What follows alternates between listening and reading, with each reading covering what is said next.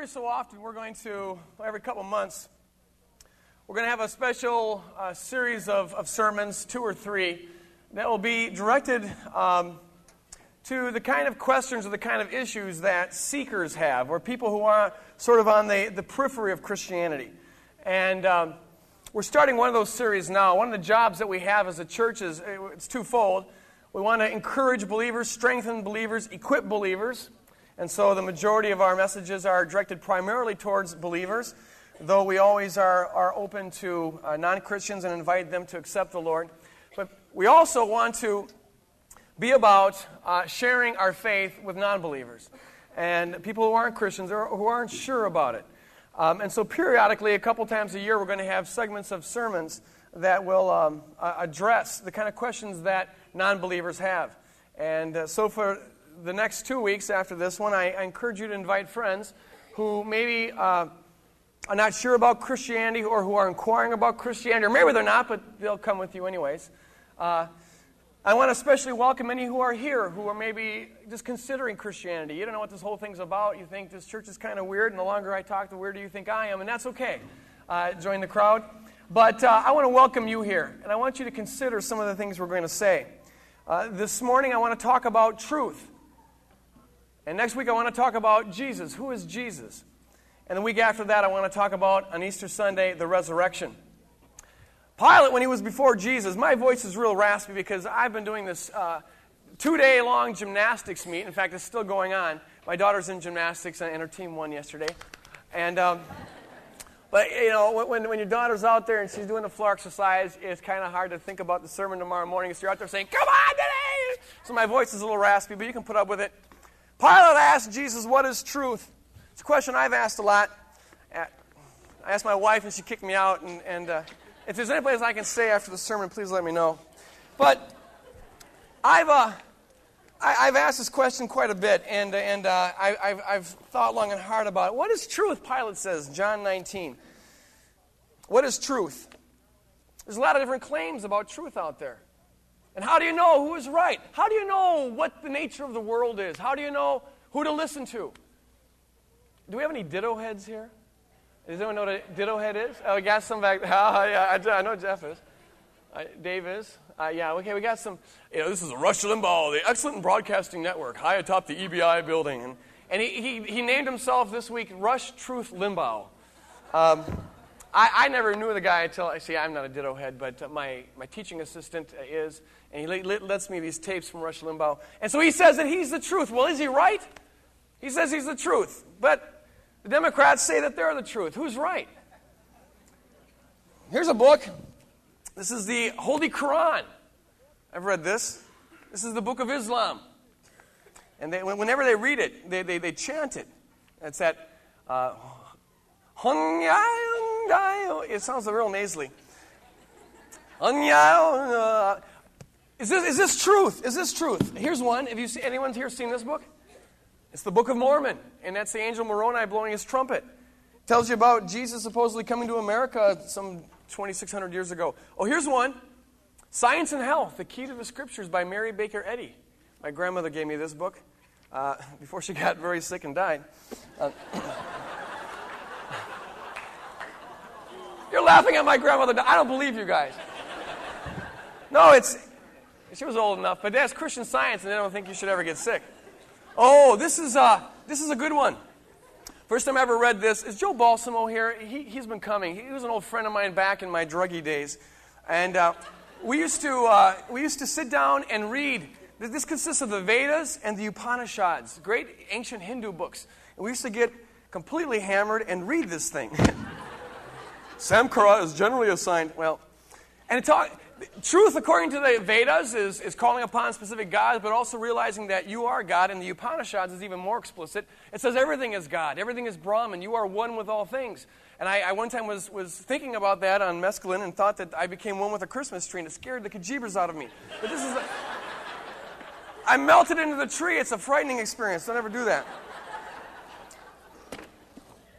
Some of you read this Carlos Castaneda, The Teachings of Don Juan, uh, where he, he, uh, he smokes peyote and flies too.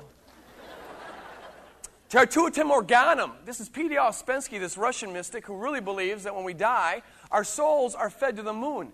And, and, and if you don't want your soul to be fed to the moon, there's certain exercises you've got to do, and, and he has them for you here. Sun Myung Moon, the, div- ah, the divine principles, Sun Myung Moon, the Unification Church.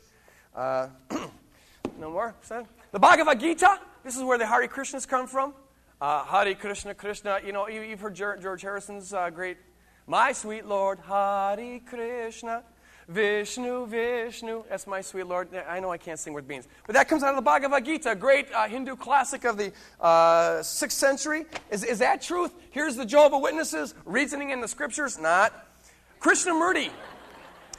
Krishnamurti, truth and actuality. He says there is no truth. You got to find your own truth, which is no truth. You just got to kind of go on it. Frederick Nietzsche, Beyond Good and Evil says that uh, you, you basically define your own truth. Oh, this is a this is a look at this. I really got mad at this book at one time. This is called rightly dividing the word. This is Albert Camus. It's called The Myth of Sisyphus. I know it sounds like a disease, but it's the name of a book. The Myth of Sisyphus. I got a bad case of Sisyphus. And, and his basic theory is life is meaningless, life is absurd, life is purposeless. It's like this ancient Greek hero Sisyphus who was condemned to push a rock up a hill. That's what life is all about. And really, you should commit suicide. But in, in, in, one way or another, if you just refuse to commit suicide, even though you really should because life is meaningless and worthless, that gives your life some kind of meaning. It, it, it infuses you with a little bit of meaning just to say, I'm not going to do it. And if you're contemplating suicide, don't read this book because it's not going to help you very much. Oh, here's Soren Kierkegaard. Some of you uh, Kierkegaardians here. This is, yes, we got, Melissa is, uh, you know, whispering all during the sermon, aren't you? Um, concluding unscientific postscripts, truth is subjectivity. You don't really know what is truth. Here's Runner's World. If you want to find truth, go out and run 100 miles and prove yourself to me. Here's my favorite, Elizabeth Clare Prophet, and she will dictate angels to you. A lot of claims of truth here, and then here's an interesting one that I want to talk to you a little bit more about. This is called the Bible. This is called the Bible. Here, I thought I was going to have to argue for it. You guys are, you know, case closed, let's go home. What I'd like to do with you this morning is share with you a little bit about why I think the Bible is different than any of these books. Now, I, am not saying there's no wisdom in these books. I, have enjoyed reading them, and my library is full of books like this, and, and there's insight there, some more than others. But I want to share with you a couple of reasons why I put my trust when it comes to deciding what is true, when it comes to deciding what is false, when it comes to deciding how I should live. I put my trust in the Scripture. And I want to say why. It is not, I don't believe, simply a leap of faith where you just got to say, oh, I'm too confused. I'm just going to do this because it's my culture, it's comfortable, or whatever. I don't think it's an irrational thing to do. I wouldn't do it, frankly. I wouldn't put my trust in, in Scripture unless I thought there's some good reason to do just that. So I want to share with you four things that I think are unique about the Bible. The first thing that is unique about this book, in contrast to all these other books, I'm just going to leave this here. I, I hope you, you know, don't mind. It, I feel very much at home when, when things look like this. Uh, my office is like this all the time, so this book that I hold here is the most, this is the first point, the most attacked, has been the most attacked, most criticized, most analyzed book in the history of the world. And yet, people still believe in it. In fact, in spite of all of its uh, analysis and, and, and, all of the criticism that it's been subjected to, especially over the last three or four hundred years in Western culture, the only thing that it's succeeded to do, all that criticism, is to Make the Bible the most verified book in the history of the world. In the last 300, 400 years, it's been accused of being mythological. It's been accused of having all sorts of archaeological inaccuracies. It's been accused of having all sorts of contradictions. It's been accused of having all sorts of folk legends in it. It's been accused of a lot of different things. And yet, people, and not just ignorant people, but intelligent people, people who study the matter, still continue to believe in it. Why is that?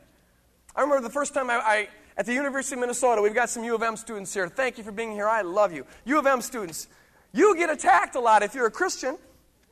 You don't get attacked directly, no one beats you up or whatever, but in terms of the cultural milieu or the academic climate there, it's really oppressive to Christian beliefs. I remember going into a classroom. The Bible is literature. The Bible is literature. My first class at the University of Minnesota. Now, my faith was already kind of shaky because I'd taken a couple other classes before this and, and uh, during summer school, and it was already starting to erode my faith. But I went to this class, The New Testament as Literature, taught by Professor Kraubel. And uh, he had a chart, this huge chart that was up there, and it purported to show all the different contradictions in the Gospels how the stories don't match up, how there's all these problems in it. It, it purported to show the different uh, uh, places where the, the Gospels borrowed from other mythological stories of the ancient world, and my faith just sort of oozed out of my ear and dripped out the window. I thought, how can I believe it any longer? How can I go believe in this book? It's all full of holes. This man's destroying my faith, killing me softly with his song. Tell him. What I found is this, and I can't go into it in a lot of big detail, but I found this. Now, I, I, lost my faith uh, for about six, seven, eight months uh, after this period of time, that's when I read some of these other books. Well, try out Camus, try out Nietzsche, try out Sartre, try out the Quran. What I found is that, in light of all the criticisms, if you look hard enough, if you examine it thoroughly, if you wait upon the evidence, I haven't found that any of them hold up. I haven't found that any of them hold up. In fact, what I've found is this if you study the history of the criticisms that have been made about the Bible, what you find is time and time again, critical scholars, unbelievers are so confident that their criticisms of the Bible are going to stand, and time and time again, further evidence proves the Bible to be correct. Let me just give you a couple examples, and I promise I'll try not to bore you. They used to say that Moses couldn't have possibly have written the Pentateuch. Couldn't have possibly have written the Pentateuch. That's the first five books of the Bible. Moses couldn't have written it because Moses lived about 1500 BC. And writing, we know for sure, didn't, didn't begin until about 800 BC. So Moses is about 700 years too early for writing to have started. What happened is some people around 700 BC wrote the Pentateuch and, and then they attributed it to Moses, this legendary figure who probably never existed. And if you read books 100 years ago, uh, some of the criticisms 100 years ago, they were so confident of this. The assured results of higher criticism show that writing didn't start to exist until 800 BC. What we found about 75 years ago, however, was we dug a little deeper, we dug a little further, we, we got some more evidence from archaeology, and we've discovered pieces of writing, pieces of literature that date back to 3600 BC. Ancient Samaritan texts, Sumerian texts, date back to 3600 BC. There's no grounds then upon which to argue that Moses couldn't have written the first five books of the Bible. The scholars were off by 400%.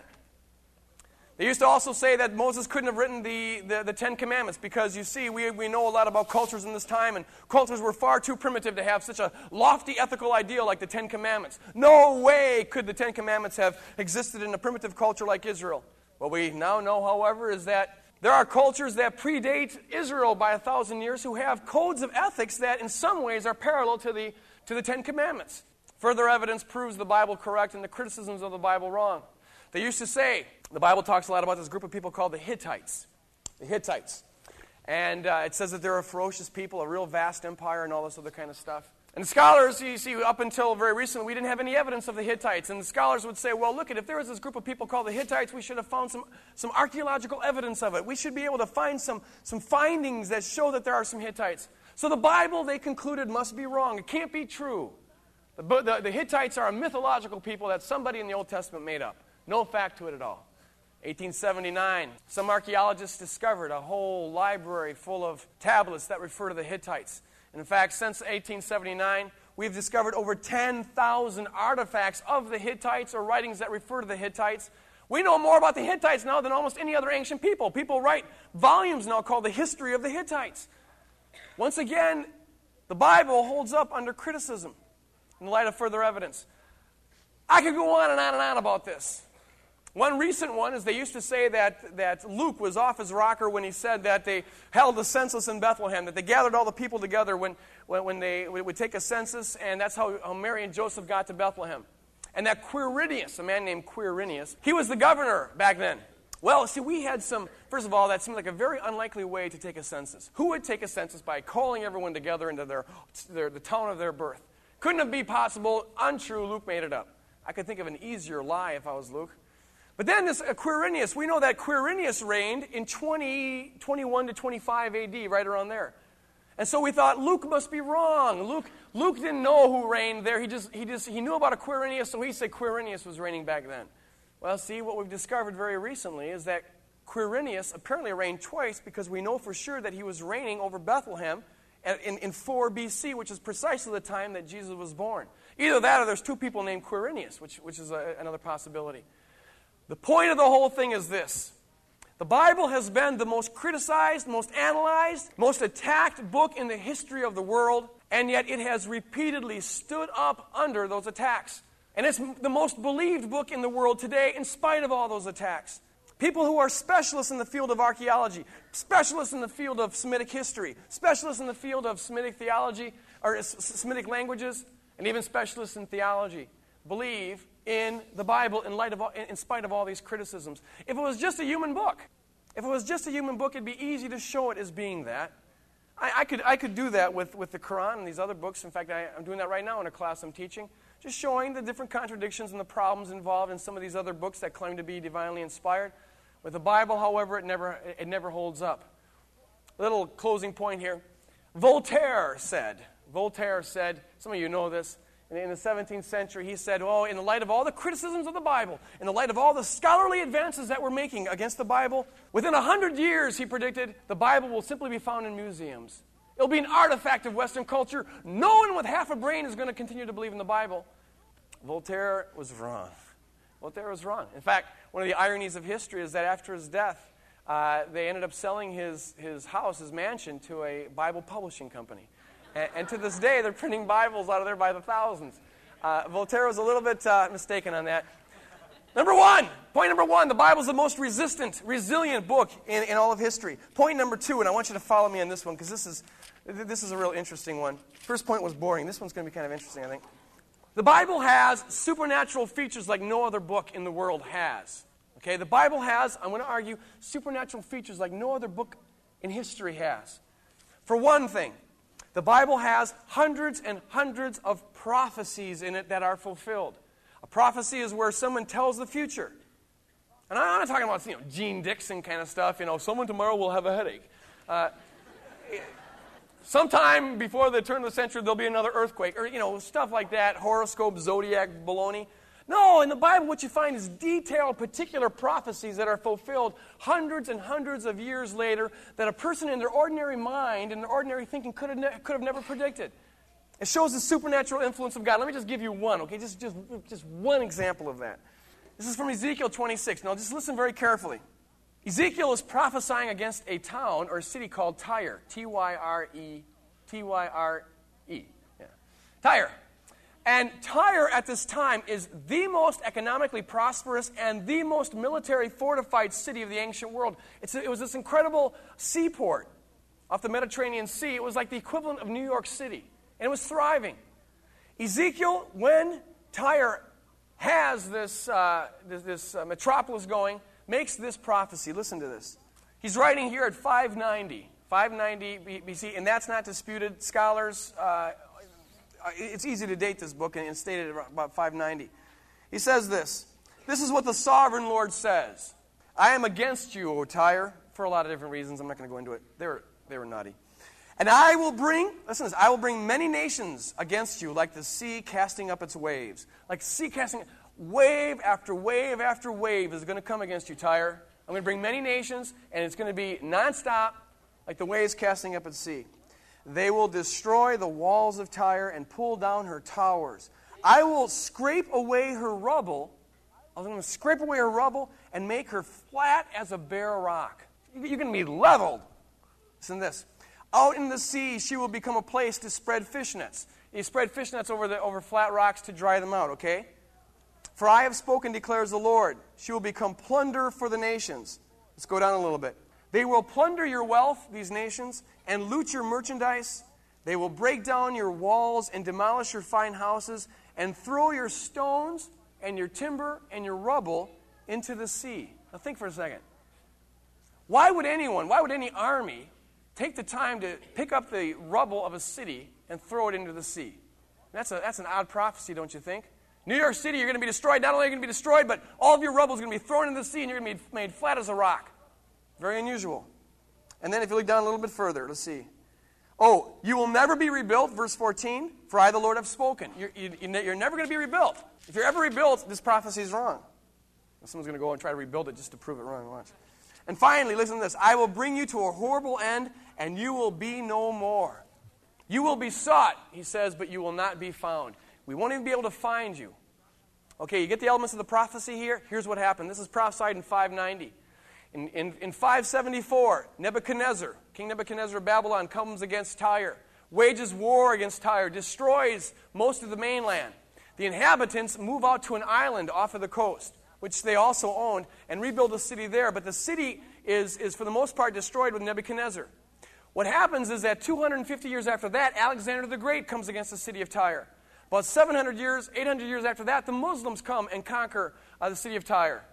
I forgot to tell you that about 400 years before that, Antiochus came and conquered the city of Tyre. And in the Middle Ages, the Christians came against the Muslims and conquered again the city of Tyre. One historian says, a secular historian says, that the history of the city of Tyre has been the history of war and bloodshed from the 6th century on. From the time that this prophecy was made, it's been wave and wave and wave of nations coming against the city of Tyre. Not only that, but listen to this. When Alexander the Great in the 4th century came against the city of Tyre, all the inhabitants had moved out to this island, like I said. You following me here? All the, there's still all the rubble left from Nebuchadnezzar, but the inhabitants are off in this island. Alexander the Great, this military genius, didn't possess a naval fleet. Didn't possess a naval fleet. So he wants to conquer these people, and how is he going to do it? He takes his army and he bulldozes, as it were, the debris of the city into the Mediterranean Sea to form a walkway from the coast to the island, to make a causeway to get out there. Bulldozes it all in there, makes the thing flat as a rock so that he can go out there and attack this, this uh, city that's now out in the island. And all the debris are pushed in there. If you go to where Tyre used to be, what you find is nothing but flat rock. We can't find any artifacts of Tyre because it's all lost somewhere in the Mediterranean Sea. The prophecy said you'll never be found again. And that's true of the ancient city. We can't even find it. We're not even sure exactly where it was because all the debris is cast in, in, in the sea. There are all along this coast, however, little fishing villages. Little tiny towns, fishing villages. And what you find is on this great big expanse of vast rock, these fishing villages, these fishermen lay out their nets there and use that flat rock to dry out their nets just exactly as the Bible prophesied, in detail how the, Bible, how the Bible prophesied it. It's pretty hard to convince me that this is just human guessing. This is just sort of Jeane Dixon rolling of the dice or something. It's hard to convince me that this is just an ordinary book with an ordinary man writing with an ordinary speculation. There's no way he could have known this 500 and 1,000 years ahead of time and predicted in such detail. That, I think, shows the inspiration of the Bible. What it does for me is it tells me when the Bible says, Thus saith the Lord, I'm going to listen. Because he said, Thus saith the Lord against Tyre and numerous other places. And to me, it's one, it, credibility. In some ways, even more fascinating is this. There are, as I said, hundreds of prophecies in the Bible like this. Some of the most fascinating occur concerning the Messiah, the coming of Jesus Christ. Let me just throw this out here Isaiah, Isaiah chapter 7 and on. 800 years before Jesus is born, he predicts that the Messiah will be born of a virgin. He predicts that his name will be called Emmanuel. He predicts 800 years before the Messiah comes that he'll be bruised, he'll be smitten, he'll be crucified. 800 years before they even think of crucifixion as a form of execution. He tells us that the Messiah will be crucified, the Messiah will be whipped. Micah tells us 500 years before the Messiah comes in what town he's going to be born. They tell us about the wise men coming to visit Jesus. They tell us about him being betrayed by a friend, which, was, which of course was Judas. Micah tells us 500 years before the time that the coming of the Messiah will be preceded by a messenger who is, who is John the Baptist. Time and time and time again, dozens and dozens of times, we have prophecies about the person of Jesus, in what lineage he'll be born, where he'll be born, what the circumstances of his life will be, what the circumstances of his death will be. That he'll ride into Jerusalem on a donkey, that was prophesied. And it goes on and on and on and on. All of it, I believe, showing that this book is like no other book in history. There's good reason to believe that this book is inspired by God. It's got things going for it that others don't have.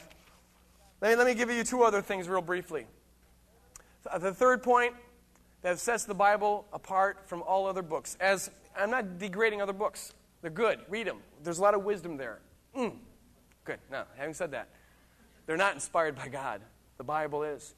There's no book, number three, that has the message, a message like the message of the Bible.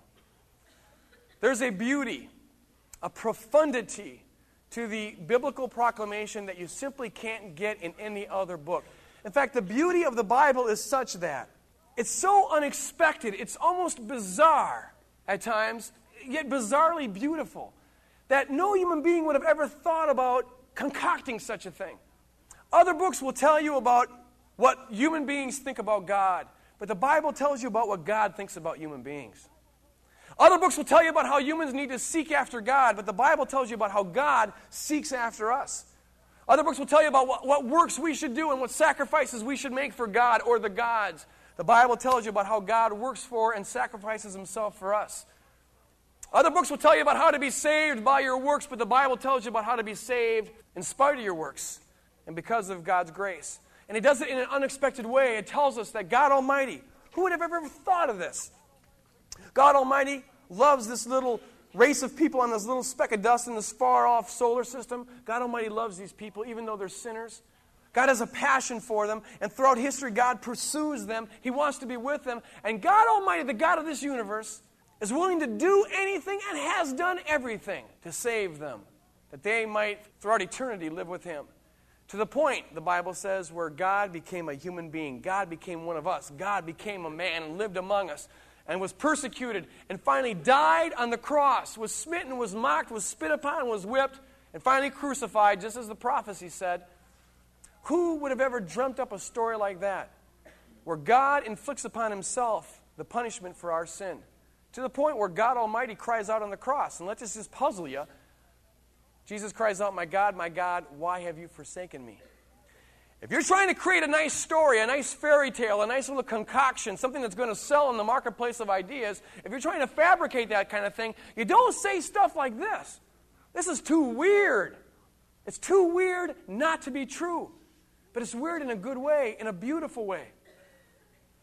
There really is no message that comforts the soul like the message of the Bible. There really isn't.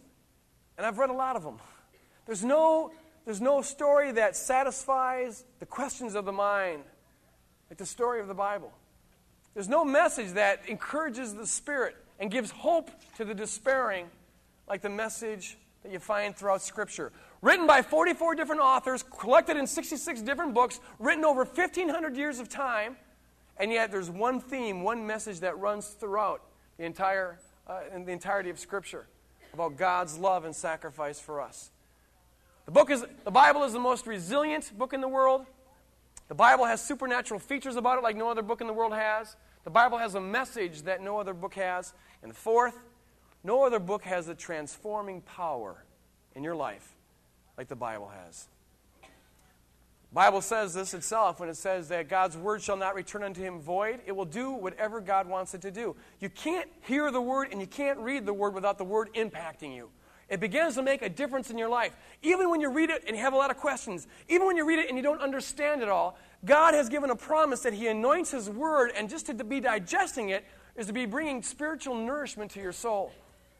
Just before I became a Christian, and this isn't coincidental, I began to read the Bible. I had read the Upanishads, I'd read the Bhagavad Gita, I'd read the I Ching, I'd read all these other kind of things, and, and it hadn't worked for me.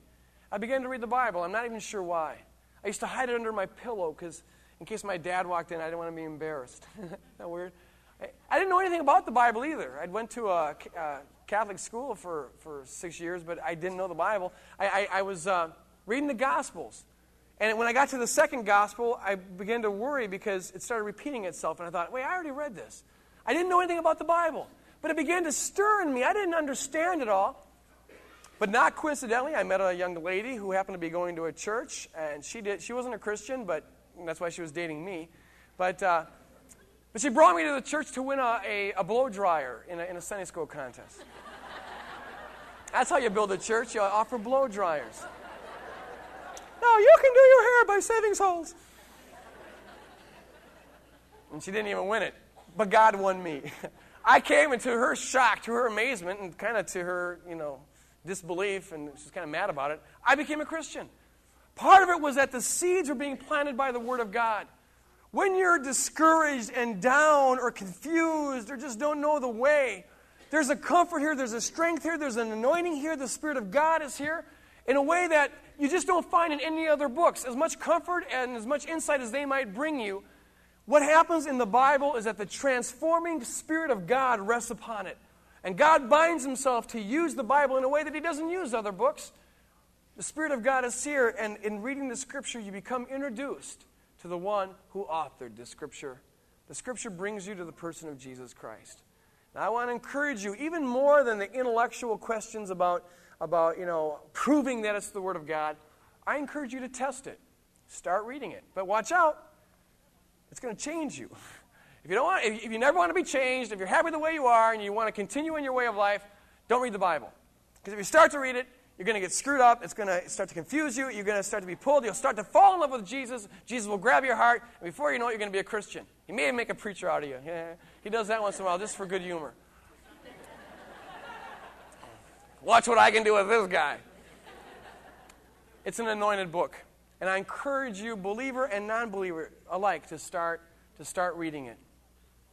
It proves itself in your life. It proves itself to the mind. It doesn't answer every question that we might have in life. It was not meant to. It doesn't solve all the problems you have in life. But at the most fundamental being, part of your being, in your gut, in your soul, you're going to find a strength and a comfort, a way there to live. Answers to some of the fundamental questions in life you just don't find anywhere else. This morning, if you're not a believer, and what I'm saying is starting to, to, to prick you, it's starting to move you, you want to inquire more, I encourage you, as we're dismissed, to come forward. And there'll be some people up here who, if, if you want to pray, they'll they pray with you. If you want to accept Jesus as your Savior, they'll be glad to do that. If you want to just talk and you have more questions about it, feel free to come up. In fact, I'll be up here. You want to fight with me? Come on, I can, I'll take you on. I'll be glad to do it. Um, and just, let, just open yourself up to whatever God would have for you. Let's stand and close in prayer. Lord, I thank you that in the middle of a confusing world, a world that has many different voices, many different claims. I thank you, Lord, that you have given us a light. It doesn't, Lord God, solve all the questions that we might have about our lives personally, Lord God, but it, it gives us a direction and a strength and an encouragement that we could never have on our own. I thank you for your word, Lord. It's a lamp unto our feet. I thank you for the power that it has, God. I thank you, Lord, that you care enough about us to speak to us. I thank you, Lord God, that you respect our minds enough to not expect us just to believe it because someone said so, Lord, but you give us evidence of it. You give us proof of it, Lord God. You respect our intelligence when you tell us that you've spoken. I pray, God, especially for any who might be here this morning who don't know you, Lord. Give them the freedom, Lord, to know that we're non threatening and to come forward and, and, and raise whatever questions they have or maybe even enter into a relationship with you. We ask these things in Jesus' name, giving you thanks.